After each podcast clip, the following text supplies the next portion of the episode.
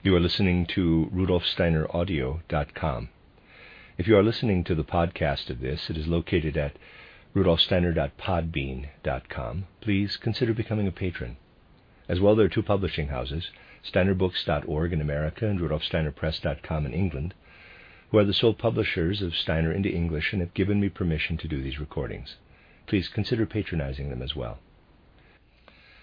You are listening to rudolfsteineraudio.com.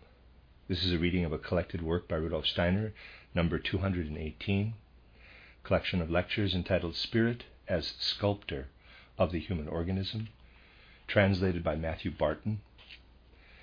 This is lecture 14, given in Stuttgart on the 4th of December 1922. I am very pleased to be able to speak to you again today as I pass through on my travels. And I would like to use this opportunity to expand a little on the subject of my last two lectures here. Previously, I spoke about the human being's relationship to the world of spirit, insofar as this can be perceived by shedding light on processes that occur during sleep, which are unconscious for ordinary awareness and also by spiritual scientific investigation of experiences we pass through in the world of spirit between death and a new birth. Today, I want to describe how the life we lead here between birth and death is a kind of transformed image of what we live through in spiritual worlds between death and a new birth. We only understand human life on earth if we can relate the diverse ways in which this life comes to expression to what corresponds to them in worlds of spirit, where we can say the major part of our existence is spent. Firstly, I would like to speak primarily of how the psyche expresses itself, how the soul manifests on earth, and how this can be related to experiences in the world of spirit. You will have seen from what I presented in my last two last lectures here that the experiences of the human soul in the spiritual world between death and a new birth are essentially different from those we have here during life on earth. Here, all our experiences are mediated by the body, whether the physical or etheric body. Nothing we experience on earth can be experienced without the support of corporeality. We might very easily believe that thinking is a purely spiritual activity, and that the way in which it occurs on earth is the human so- is that the human soul has nothing to do. Let me read that again. We might very easily believe that thinking is a purely spiritual activity, and that the way in which it occurs on earth in the human soul has nothing to do with bodily existence. From one point of view, that is true. But however spiritually autonomous human thinking may be, this thinking could not happen here in our earthly existence if we could not rely on our body and its processes. Let me use a metaphor that I have often used in relation to these things. When we walk over the ground, it is true, of course, that the ground does not itself constitute the human being, who bears his essential attributes enclosed within his skin. But without the support of the ground, we could not exist here physically. The same is true of thinking as a process living in the soul.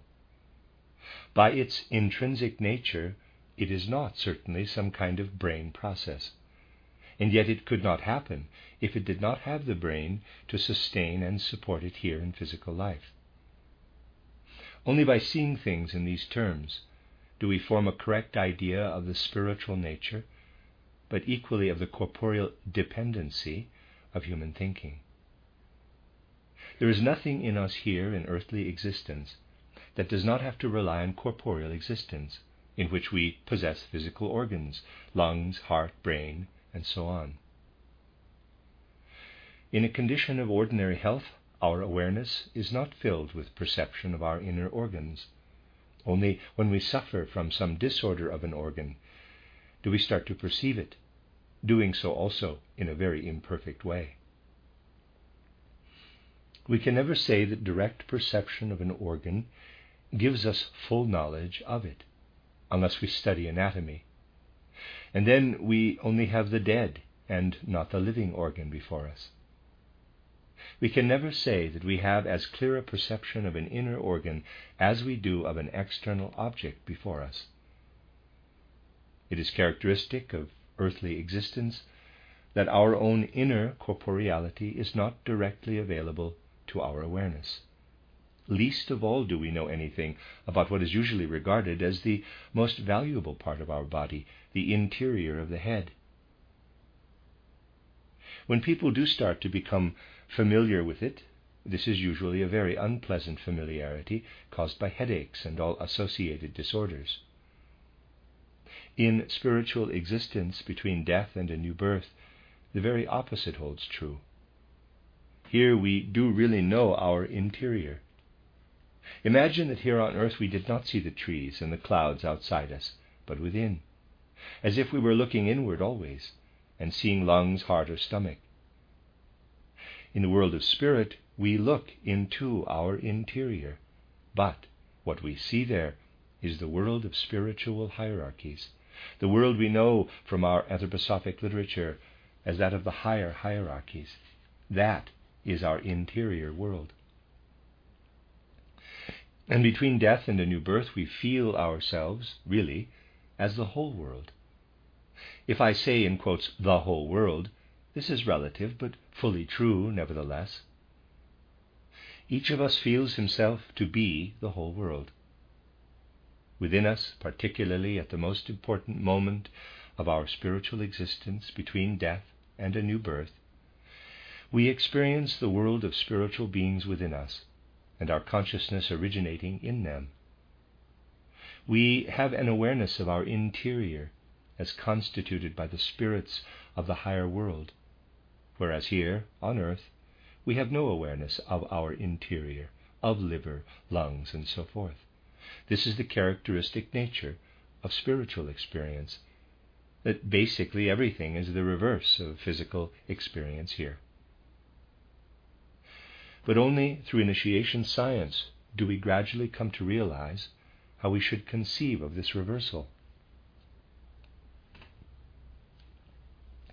Now, there is an important process, or really, I could say a group of processes which relate precisely to this inner community of ours with beings of the higher hierarchies. We could never come to ourselves if in the world of spirit we only perceived the world of higher hierarchies within us. We would know that certain beings live in us, but we could not gain any sense of ourselves in the spiritual world. Our experience between death and a new birth, therefore, is subject to a rhythmic alternation between looking inward and experiencing the world of spiritual beings, described in our anthroposophic literature, and then you can say the dulling of this awareness. In relation to our spiritual interior, this is similar to what happens in sleep. When we close our eyes and our ears no longer hear anything. Yet sleep has a different significance here on earth. When we turn our attention, if I can put it like that, from the world of spiritual beings within us, we start to perceive ourselves instead. This is, however, as if we were outside ourselves. But we know that we ourselves are there, outside us. In other words, in the world of spirit, we perceive in alternation ourselves or the world of spiritual beings. You see, this recurring rhythmic process is one we can compare with two things in physical existence here on earth. Firstly, with our in breath and out breath, and then also with sleep life and waking life. Both of these are rhythmic processes, and both can be compared with what I have just described. But now it is important not just to have some abstract idea of processes like this occurring in the world of spirit between death and a new birth, in order, if you like, to satisfy your spiritual curiosity, but instead we should see that earthly life is a reflection of super earthly life. So then we must ask this What occurs here in earthly life that is like a capacity to remember this immersion of ourselves in the world of spiritual beings, alternating rhythmically with an experience of our own self? We do not ordinarily have this capacity. It is one that beings of the higher hierarchies would have. What occurs here in physical life on earth that resembles such a memory? If we did not have this kind of experience between death and a new birth, by means of which we can gaze into ourselves to perceive the world of spirit, there would be no morality here on earth. What we retain from this experience of beings in the world of spirit when we pass through the embryo stage and enter earthly life at birth is an inclination for moral life. Our inclination for it will be all the stronger the more our experience of this community with spirits of the higher world has been one of bright clarity between death and a new birth. Someone who has the right spiritual insight into such things knows that people who are immoral here on earth are so because their experience was too dull when they looked into this spiritual existence. But it is also true that if between death and a new birth we could only experience what makes us one with beings of the higher world, and never came to ourselves in the world of spirit, it would be quite impossible for us ever to become free, develop an awareness of our freedom, a sense of who we are, of our individuality, which basically is identical with our sense of freedom. The morality and freedom we develop here on earth are memories of this rhythm we experience in worlds of spirit between death and a new birth. By studying the soul, we can see even more accurately what remains within us as echo of these experiences, of becoming one with spiritual beings, alternating with spiritual self awareness the echo in our soul of being one with spiritual beings is the capacity to love. This ability to love is more closely connected with moral life than people think. You see, without it, there would be no moral life on earth. All moral action arises from the insight with which we meet another soul, arises from efforts we make to ensure our actions accord with our insights into another soul. Our capacity to behave selflessly toward others means that we can become moral in love. And this is largely an echo of our community with spiritual beings in the world between death and a new birth. And what remains from what I would appropriately call our experience of loneliness, the lonely experience of ourself in the world of spirit. Actually, in a sense, we feel lonely when we breathe out. Breathing in is like an experience of spiritual beings, while breathing out is like an experience of the self. Our sense of loneliness, the echo of this sense of loneliness, is on earth our capacity to remember. We would have no power of memory if this were not an echo of the sense of loneliness I have described. We are human, really, in the world of spirit, by virtue of the fact that we, to say withdraw is not strictly right, can liberate ourselves from what exists in us in the form of higher spirits. This makes us human beings, autonomous human beings in the spiritual world. And here on earth, we become independent human beings because we can remember our experiences. Imagine what kind of autonomy you would have if you could live only in the present moment in thought. The thoughts you remember compose your very capacity to have an inner life, make you an individual on earth. And this ability to remember is indeed the echo of that experience of loneliness in the world of spirit that I have described. Why do we actually descend into the physical world here from worlds of spirit? From what I described to you here last time, you can see that the powers that keep us in community with the higher spiritual beings gradually grow weaker. Here in physical life, we grow old because the powers that keep us one with the physical earth grow weaker. In the spiritual world, the powers that keep us one with spiritual beings likewise grow weaker. In particular, the powers weaken that enable us to grasp ourselves within beings of spirit and to be autonomous human beings. In the spiritual world, a fairly long time before we descend to earth, we first lose our capacity to live as one with beings of spirit. I described this last time I was here. Together with spiritual beings, we form the spirit germ of our physical body, sending this down first. Then we take the ether body and follow after. First, we lose the capacity, it fades to live in community with spirit beings in the world of spirit, and we sense ourselves approaching ever closer to the earth by virtue of moon powers. We feel ourselves to be a self, but we feel our ability to grasp ourselves, sustain ourselves within the realm of spirit, to be diminishing, waning. Increasingly, we feel as if we were growing faint and weak in the world of spirit. This induces us to feel we must support this feeling of self, which we can no longer sustain within us, by investing it in something external, in our body, to underpin it with a body. One can put it like this. We slowly forget how to fly and have to learn to walk.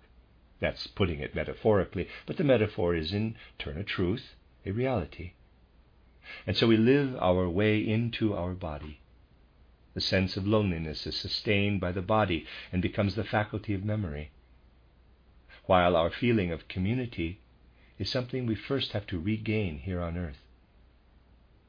The whole significance of what is regained here becomes apparent if we study the state of sleep by spiritual scientific means.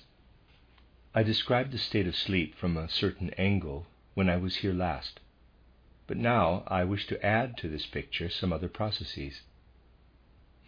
I realize that these things can easily be misunderstood. It repeatedly happens that people wonder why one description I give of, say, our experience during sleep is different from another that I present. My dear friends, if I were to tell you on one occasion what a privy councillor does in his chambers, and on another what he experiences at home with his family, these things would not be contradictory. They interrelate. And in the same way, things are interrelated in my accounts of sleep life. Between falling asleep and waking up again, we experience a kind of reverse repetition of what we did during the day. Sleep may be brief, too, then these things are compressed or telescoped. It is not just that we look back on the day's experiences between falling asleep and waking up, unconsciously, of course, but that when the soul really becomes clairvoyant during sleep, or if it recalls clairvoyantly what it experienced then, it becomes apparent that we really do experience in reverse order everything we did during the day. The last event we experienced before falling asleep figures first. In this way, our whole sleep has a remarkably balancing effect. I can only tell you things as I find them to be in my spiritual scientific research. If you sleep for a quarter of an hour, the beginning of your sleep already knows roughly when it will end. And in this quarter hour, you remember in reverse what you have done since you last woke up. However extraordinary this seems, everything is properly distributed through the available period of sleep. And this reverse experience lies somewhere between full reality and appearance. It's like this. If you have a memory picture of something you experienced in life 20 years ago, your healthy powers of reason tell you that you are not experiencing this now. It is a memory picture of a past experience. And someone with clairvoyant perception of what the soul experiences in reverse during sleep will not relate it to the present moment, but to the future, after death. The memory of an event experienced 20 years ago recalls the past. And in the same way, someone who studies sleep clairvoyantly sees that it is a prefiguring of what will be experienced after death. And that, in other words, we will have to recapitulate in reverse all the deeds we did on earth, reenacting and recapitulating them. This picture during sleep is therefore half reality and half appearance, for it relates to the future. For ordinary awareness, therefore, it is an unconscious passage through what we must undergo in the soul world, as I called it in my book Theosophy. And the states of intuition and inspiration, as I describe them in Knowledge of the Higher Worlds, can observe sleep and thereby perceive what we must undergo in the first after death phase. These are not things I've randomly invented, but ones that can be observed once the capacity to do so has been acquired. Between falling asleep and waking up again, therefore, we recapitulate without our body what we did with our body while awake. Now, though we arrive at an extremely stable idea, imagine that, excuse me, let me read that again. Now, though, we arrive at an extremely subtle idea. Imagine that we must re experience our deeds from without through our capital I and astral body. The capacity to do this is one we acquire increasingly as we become better able to love. That is the secret of life as far as love is concerned. If a person is really able to go out of himself in love, in a sense loving his neighbor as himself, he learns what he needs in sleep in order to fully re experience in reverse what he must experience, but without torment. For in this condition, he must be completely outside himself. If a person is unloving, this gives rise to a tension when he must re experience his unloving deeds outside himself. It constricts and confines him. Unloving people, if I can express this in an image, sleep in a tight chested way. While we sleep, what we implant in ourselves through love in our life becomes very fruitful for us. And, as will be apparent from what I have said today, what develops during sleep endows us with what passes beyond the gate of death and continues to live there in the world of spirit. In our life between death and a new birth, our community with beings of spirit in higher worlds gradually wanes. But then we regain it germinally during our life on earth through love. You see, love reveals its meaning when a person is outside his physical and etheric ether body with his I and astral body in sleep. Between falling asleep and waking up, a person's human nature widens and broadens if he is loving, preparing itself well for what is to happen with him after death. His being grows narrow and constricted, on the other hand, if he is unloving and is ill prepared for what is to happen with him after death. The germ of what occurs after we die lies primarily in loving thoughts and actions. During life on earth, between birth and death, memory is something extremely fleeting, just pictures in our mind. Consider for a moment how little of our experience remains in our memory pictures. If you think of the deep pain you may perhaps have experienced at the death of a loved one, and recall vividly how you actually felt at the time, then picture what remains of this as inner experience when you think back to it ten years later. You will find that it has grown pale almost abstract. That is the nature of memory. Things grow pale and abstract compared to the fresh immediacy of actual experience. Why is our memory weak and shadowy? It is because it is, in fact, the shadow of our experience of ourselves between death and a new birth. This experience contains our capacity for memory, and so really gives us our existence. what gives us flesh and blood here on earth, endows us with the capacity for memory between death and a new birth. There, memory is strong, fresh, and vivid, if I can use such expressions for spiritual reality. Then it employs the flesh and grows weak.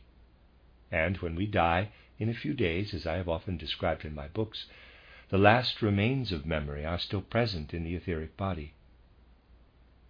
When we pass through the gate of death, we look back upon the whole of our past life, and then this memory fades.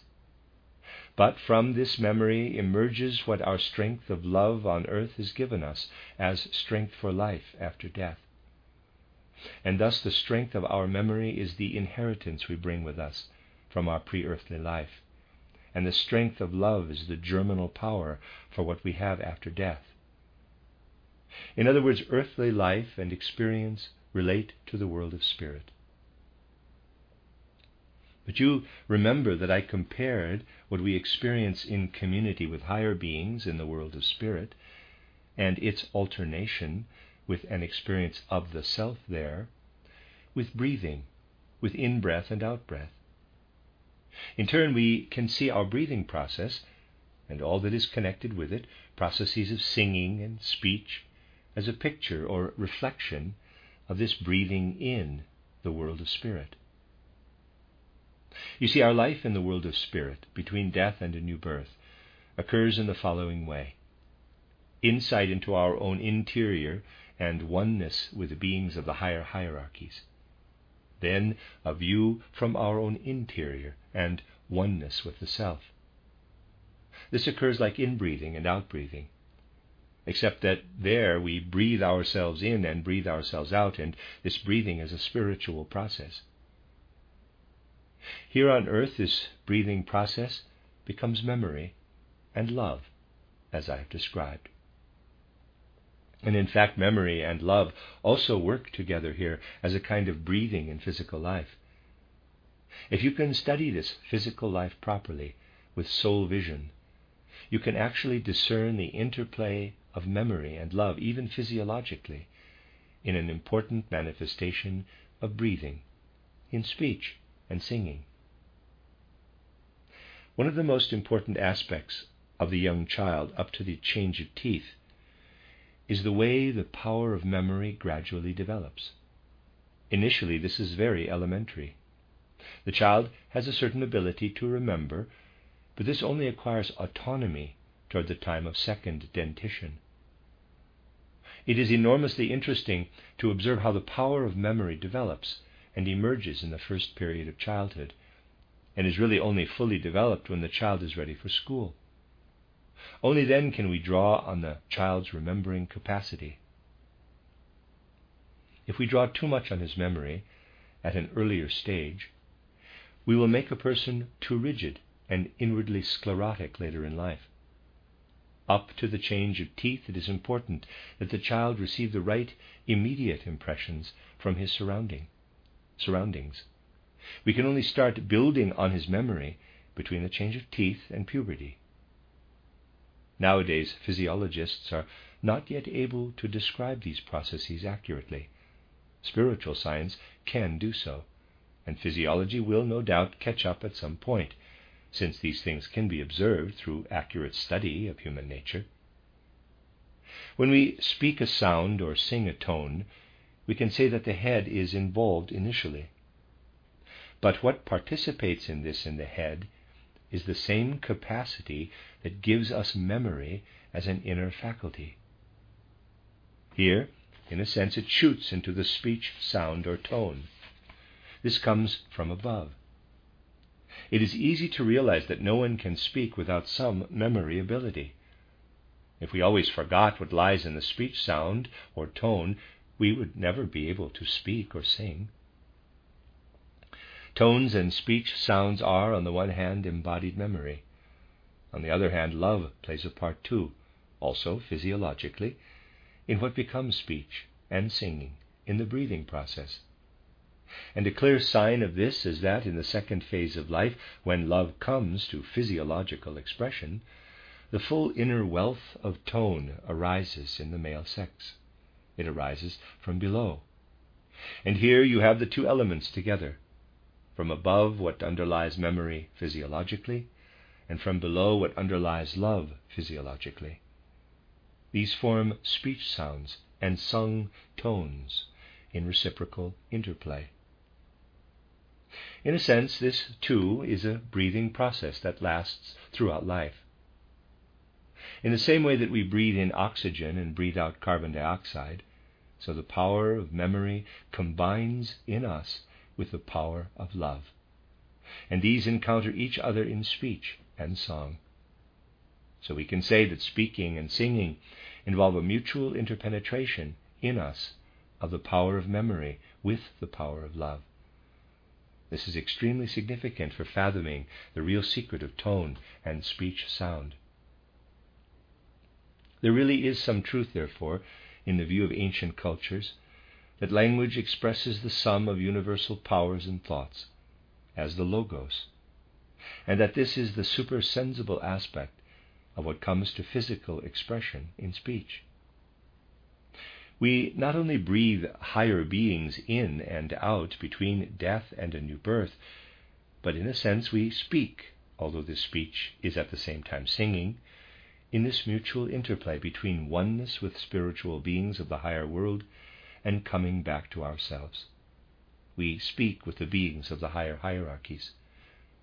This is a spiritual speaking. In the condition of becoming one with beings in the world of spirit, we look upon them, albeit within ourselves. When we release ourselves from them again and return to ourselves, we have an after echo of this, and there we are ourselves.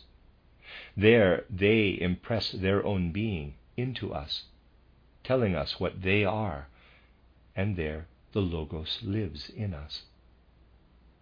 The reverse is true when we come to ourselves on earth here we express our own being when we speak and sing, express our intrinsic human nature in song and speech. We express our whole being in breathing processes, whereas between death and a new birth, we receive the whole nature of the world in the Logos as we withdraw from community with spirit beings. Now, as we make the transition from the world of spirit to the physical world, at the same time, in a sense, we pass through a great oblivion, through forgetfulness. Who still perceives in the shadowy power of memory in ordinary consciousness an echo of what we really were as a self in the world of spirit? And who still recognizes in speech, in the aspect of it originating in memory, the after resonance of the self? Who, with ordinary consciousness, recognizes in our shaping of language in singing and speech, in the development of language's formative power, the echo of beings of the higher hierarchies. And yet it is true, isn't it, that if we know how to listen to speech without focusing on its utilitarian aspect, if we can hearken to what tones intrinsically express in their very nature, especially if we have an artistic sensibility, we can have an inkling that speech and singing reveal more to us than is encompassed in ordinary awareness. And why, in fact, do we transform ordinary language with its utility as means of earthly communication by ridding it of this utility in song and using it instead to express our own being in the heightened speech of poetry or in singing? Why do we transform it in this way? What are we actually doing here? We gain the right notion of this if we acknowledge that we were in the world of spirit before we descended to this earth and lived there as I have described. Then the great forgetting occurred. In what your mouth speaks, in what your soul remembers, and how your soul loves, you do not perceive the echo of what you were in the world of spirit. But in art, in a sense, we take a step back from life and a few steps nearer to what we were in pre birth life and what we will be in life after death.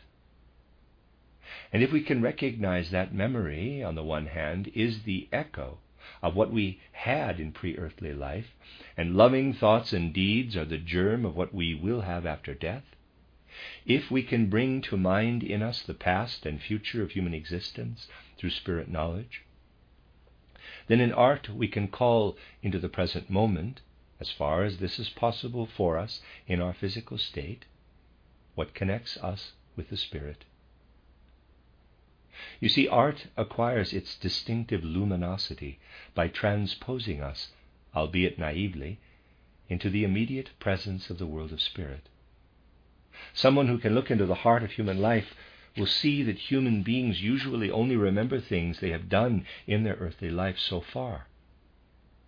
But the strength with which we recall these earthly experiences is only the diluted strength of our actual self experience in pre earthly life, our existence there. And the universal human love we can develop here is the diluted germinal power of what will come to full flowering after death. Here we have past and future. And just as in singing, for example, and in the heightened speech of poetry, a connection must really exist between what a human being is, that is, memory, with the way in which he can give himself to the world, as love, so in all art we experience in the present moment a harmony between ourself and the outer world. And unless we are capable of bringing to the surface what we are, what life has made of us, and what basically is the content of our memory, in one respect we cannot be artists. But nor can we be artists either if we seek to be extreme egotists. Only someone who, in a sense, seeks to flow out into the world, to become one with others, who demonstrates love, can unite this loving openness with his own inner being. Here, altruism and egotism flow into one. They do so most inwardly, of course, in the musical arts, but also in the pictorial arts. And if we deepen our powers of perception sufficiently to discover how our past and future are connected with the supersensible world, at the same time, we can see that we have a present inkling of this connection in both the creation and enjoyment of art. Art never really comes into its own if it does not involve some kind of resonance with religiosity. This does not mean it has to be over pious, since humorous art can also touch on a religious quality. But we can see this clearly from the way art has developed. It was originally intrinsic to religious life, integrated into rites and religious worship in the ancient days of humanity. The images of the gods that people made gave rise to sculpture. Goethe refers to the Samothrace mysteries in part two of Title Faust, where he speaks of the Kabiri. At my studio in Dornach, I tried to depict these Kabiri. What emerged was very interesting. I simply set myself the task of discovering through direct vision what the Kabiri and the Samothrace mysteries must have looked like.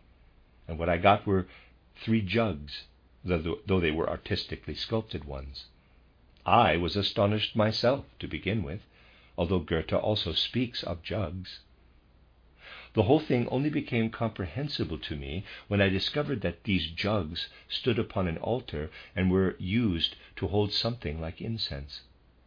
The rites were sung, and from the power of these words, which in ancient times still possessed a quite different resonance awakening power from today, the incense smoke formed into an image of the God who was invoked. Thus, in the midst of religious worship, you have this resonating song which comes to immediate expression in the forms of the smoke. Humanity really did draw art from religious life. And Schiller is right when he says, quote, Only through the dawn red light of beauty do you enter the land of knowledge, which is usually printed in books as, quote, Only through the morning door of beauty do you enter the land of knowledge. Quote. Translator's note, footnote. The difference involves only the reversal of three letters in German. Close quote. or end of footnote. If an artist makes a mistake when writing, posterity naturally perpetuates the error. Of course, he meant, quote, only through the dawn red light of beauty do you enter the land of knowledge, close quote. In other words, all knowledge arises from art. Fundamentally, there is no knowledge that does not have an intimate affinity with art. Only knowledge that relates to externalities, to utility, seems to have no connection with art. But such knowledge can only encompass, say, what a paint manufacturer knows of painting. As soon as one goes beyond mere paint making in chemistry or physics, I'm speaking metaphorically, but you understand what I mean, science becomes artistic too. And when the spirituality of artistic endeavor is properly understood, then it gradually becomes religious. Art, religion, and science were once one, and we should still sense their common origins. We can only do so, however, if humanity's civilization, humanity's evolution, returns to the Spirit again. And when we give serious attention to the relationships that exist between human life here in physical earth existence and in the world of spirit, we need to make this our certain knowledge from a range of different perspectives. I have addressed one of these perspectives today to show you how we are connected with the spiritual world. I hope that we can continue these observations in the not too distant future. The end of Lecture 14.